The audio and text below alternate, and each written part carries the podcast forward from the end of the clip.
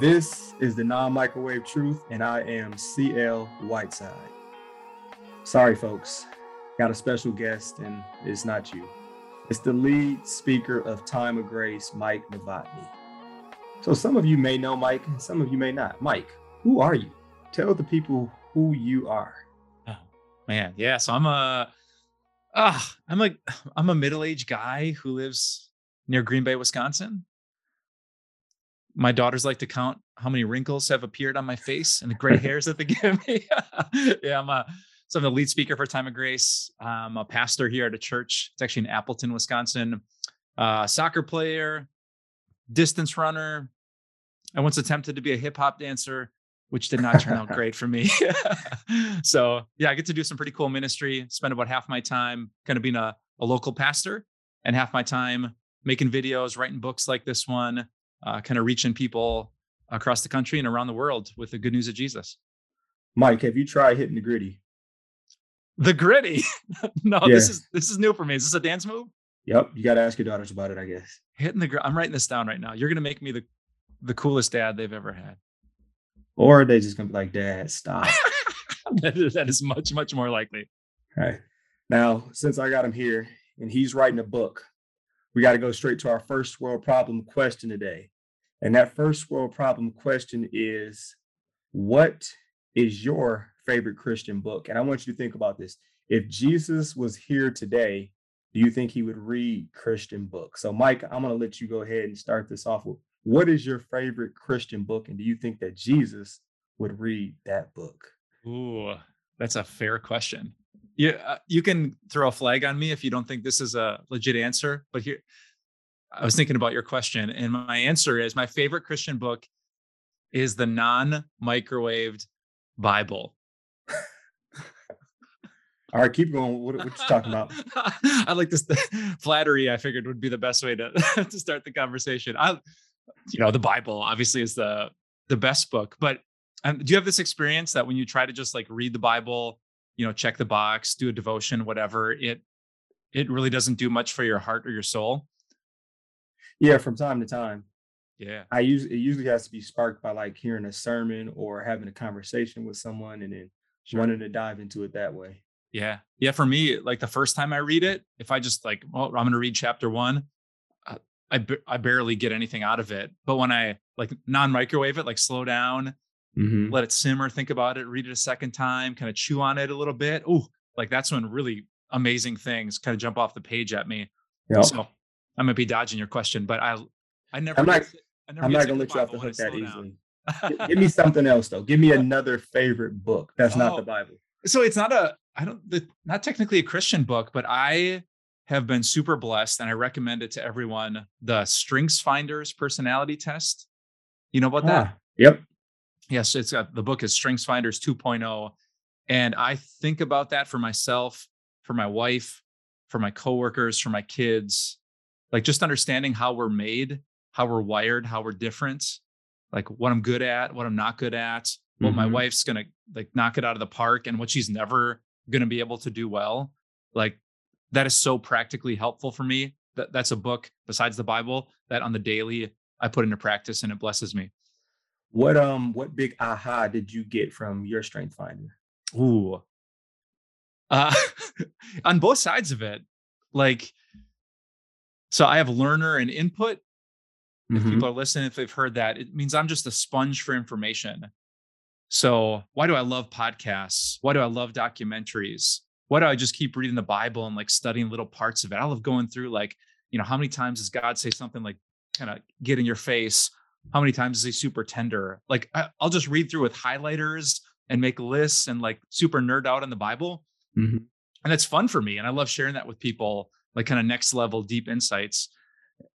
And then at the bottom of my strengths finder is deliberative and empathy. So like figuring out complex problems or relating to people's emotions. It just once I took the test, I'm like, oh, that's that's why I suck at counseling.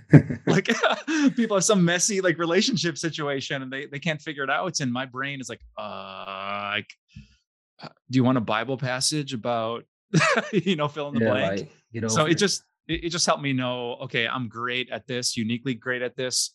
And this stuff, I got to find someone else to help because I'm never even going to be good at this. Mm-hmm. Yeah. How about you? Now, my favorite two would be the shack. Oh, okay. Because how God was portrayed in that was completely different.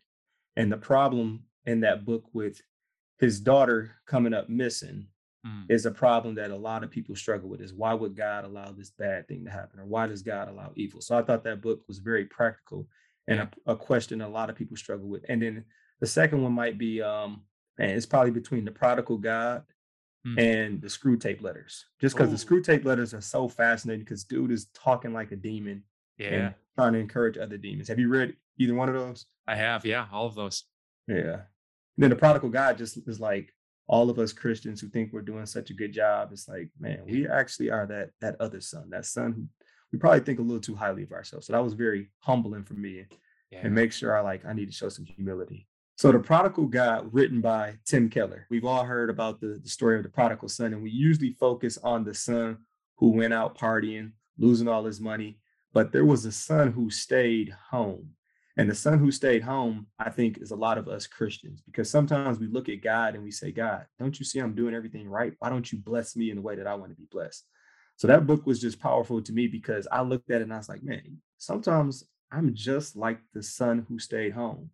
And sometimes we don't love God. We more so do things to try to get something out of him, like he's our genie.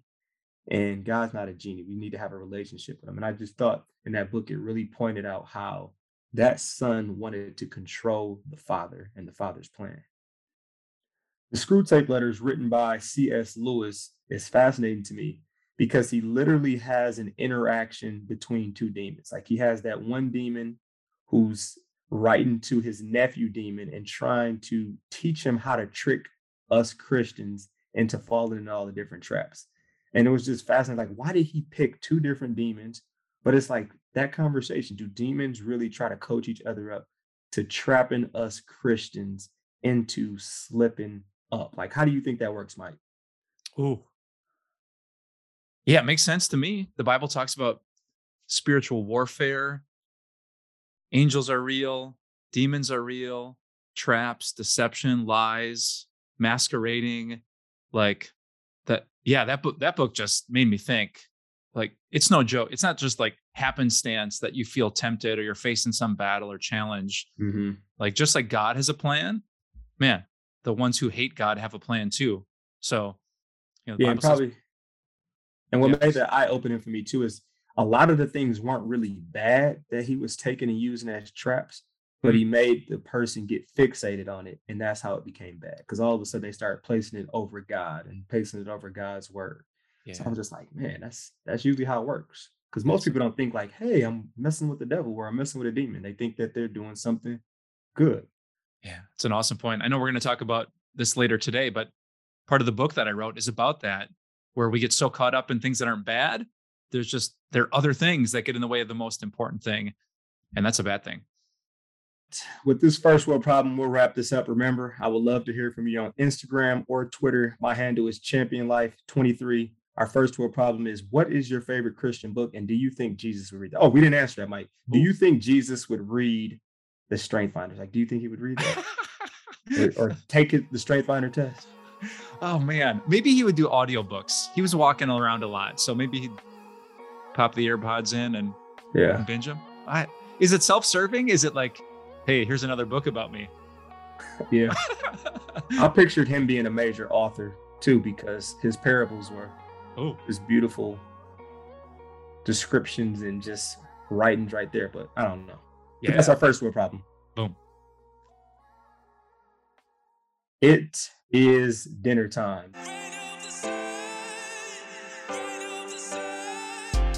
Title of this episode today is What's Big Starts Small. You're like, how did you come up with that title? Well, guess what? We are interviewing today Mike Novotny, who's the author of this book And the first question I got to start off with: How how did you come up with this title? Hmm. Yeah. What's big? starts small. So the the book itself, it uh, took me a lot of pages, but the whole book is about that little story Jesus told that we call the parable of the sower. So if you've read the New Testament, you know Jesus would always tell these stories to help us understand spiritual things. So, the parable of the sower, if you've never read it, is where Jesus said this guy goes out to sow seed, and some falls on this hard path, and the birds snatch it up before it does anything. Some of it falls on this rocky soil, and it it springs up really quickly, but then the hot sun comes out and it withers it because it doesn't have any roots. Other seed falls what looks like good soil, but it turns out there's a lot of weeds going on, and the weeds kind of compete, suck up the nutrients, and so the seed never gets really mature, fruitful. And then Jesus has this amazing line where it says, But some seed falls on good soil. And it doesn't just produce like, you know, a little bit of crop. He says, no, it produces 30 or 60 or 100 times what was sown, like exponentially more than what you started with. That's where that little seed starts. And then, this is my favorite part about the parable, is that instead of just saying amen, Jesus explains it. And so much of what I've done in the book is just taken Jesus' explanation for each part. Like, what, what does the hard path mean? Or what's the hot sun mean? Or what does it mean to get like choked out and be too busy for the word? Or what does it mean to be super fruitful 30, 60, 100 times? So, this is one of the really cool stories that Jesus told that he also explained. And that's what the parable of the sower and my book, What's Big Start Small, is all about. So, Mike, when does the book come out and how do people get a copy? Oh, at June 14th, 2022. So that's the launch date.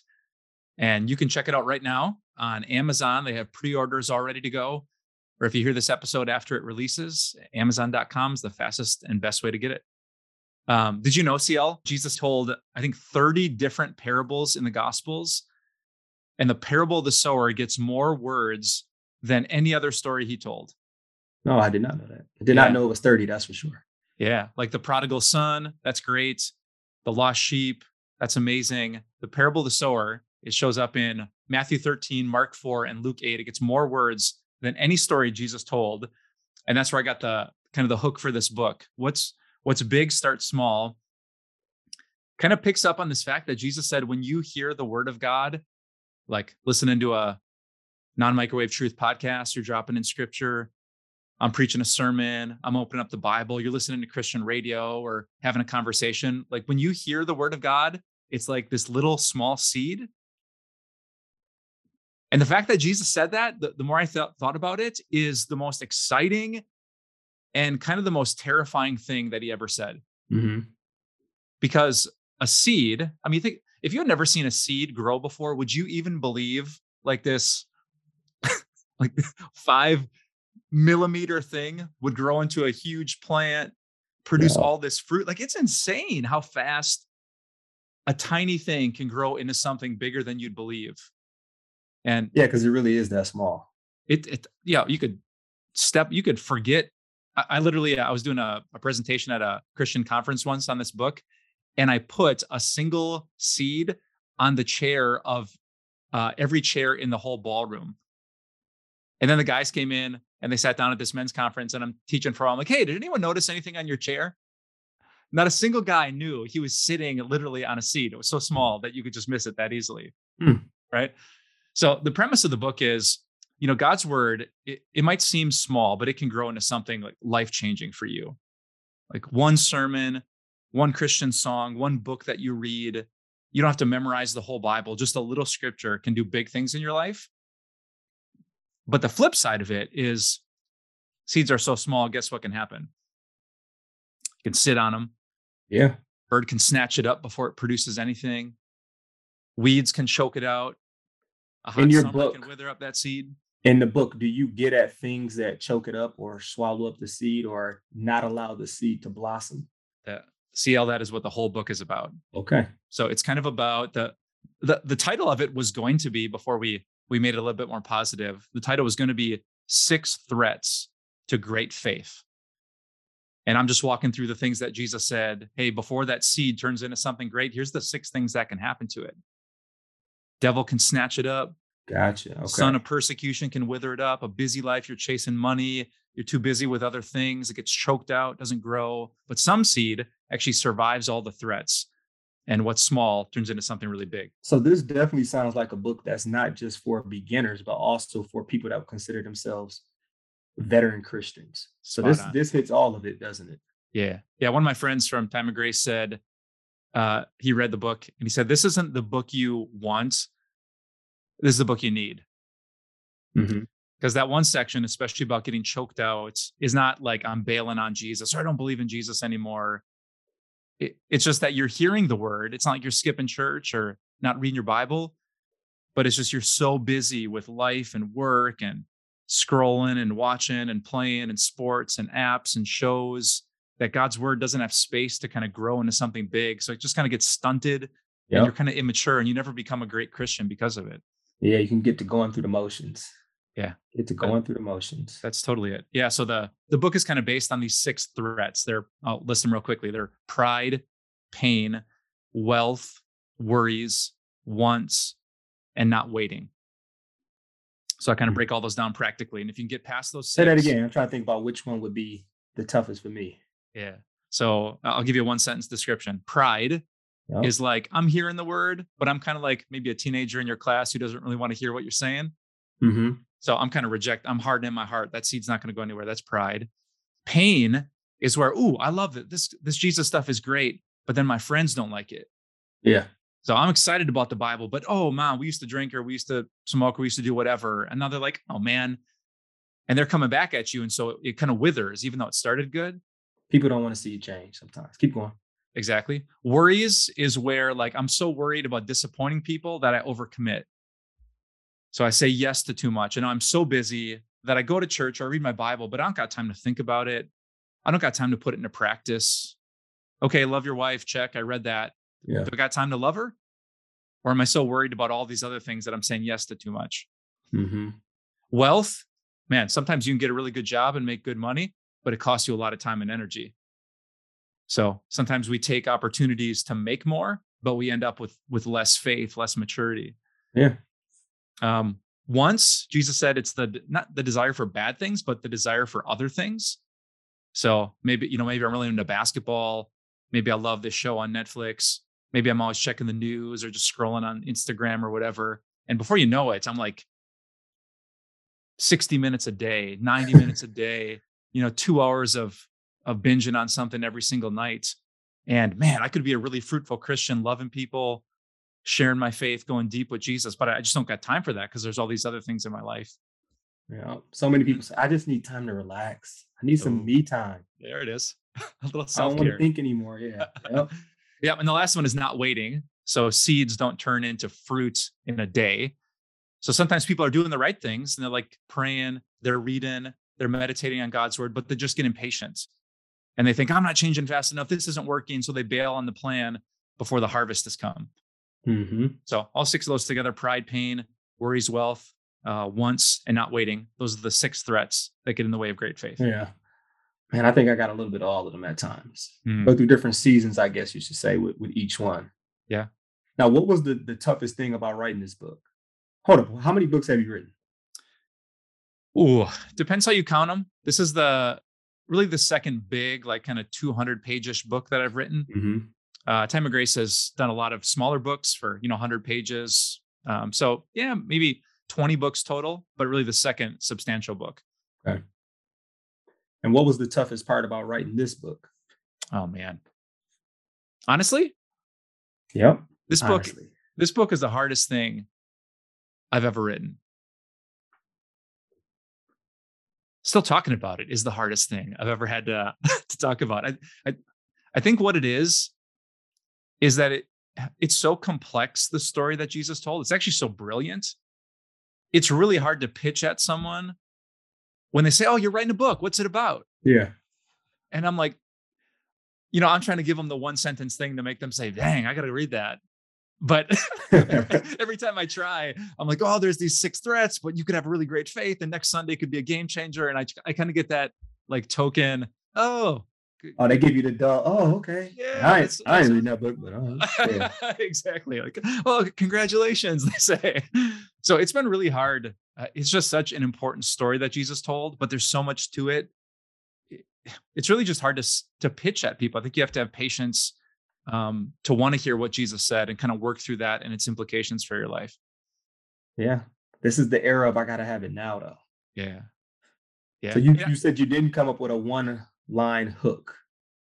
Hmm. but it's one of those things you just got to read though. You just got to read, and you you will enjoy it though. Yeah, I'm. If if you'd force me, I would say if you're going to spend the rest of your life going to church and reading the Bible, don't waste it. Right? Yeah. Jesus told a whole story, and it's not for people who skip church, it's for people who hear the word and yet it doesn't do great things in their life because they think, oh, I'm going to church. Check. Like, no, that, that's not how it works. You don't just throw seeds in the garden and say, sweet, I got tomatoes. yeah. Right. There's birds, there's bugs, you got to water it, you got to protect it, you got to weed it, and it can become something great, but you can't just assume that it will be great. So, kind of this book is my attempt of saving people from wasting the next year or five or 10 or 25 of their Christian life just hearing, but never having it become a really great, beautiful faith. Mm-hmm. And that's probably tough because when you get into when you're a Christian, sometimes you're like, well, I'm going to get to heaven, but like, is it going to be the best possible life? Mm. Like, do you want the absolute best? And it's like, well, as long as I make it, I make it. As long as I yeah. get into heaven, I get into heaven. It's like, but yeah. Yep. do you get the best? Do you reach your full potential with that? Yeah. All right. True. That makes a lot of sense then. Now, is there a way that readers can interact with you? Because that's a big thing now in 2022. They want to interact with the author. Is there some way that people can interact with you? Yeah, for sure. Um, yeah, if they want to just kind of check out some of the content that I've written, timeofgrace.org is a great place but probably Instagram is where I, I do a lot of interaction with people. So we have a great team at Time of Grace that helps me with that. And if people have questions or messages or comments about the book or curious about it, at Pastor Mike Novotny on Instagram is probably the best place to go. At Pastor Mike Novotny, or is it just not Novotny? Um, at Pastor Mike Novotny. Okay. I make yeah. sure to get the whole thing there. Yeah. N O V O T N Y. How about you? Let me throw a question back at you. You know, I kind of pitched you know, might be pride. I don't want to hear it or pain. My friends don't like it or worries wealth. Once I'm just too busy or not waiting. I'm impatient. When you think about your faith and, you know, you're hearing the word, you're teaching the word as a Christian educator.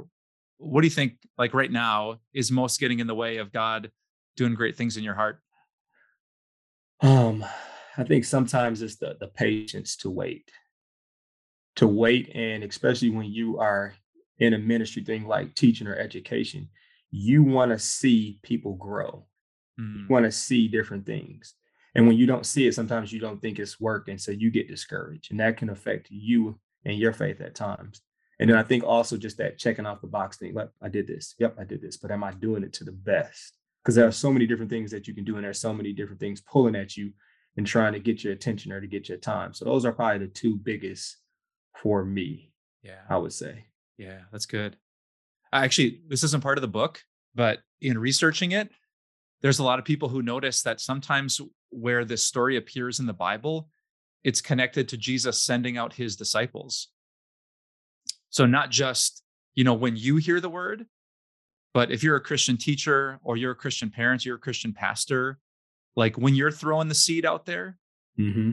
like yeah you got to know some people are going to be like yeah whatever and they're going to reject it out of pride and you're going to have some people in your classroom who are like, oh, they, I love it. And they're taking notes until their friends put the heat on them and then it withers.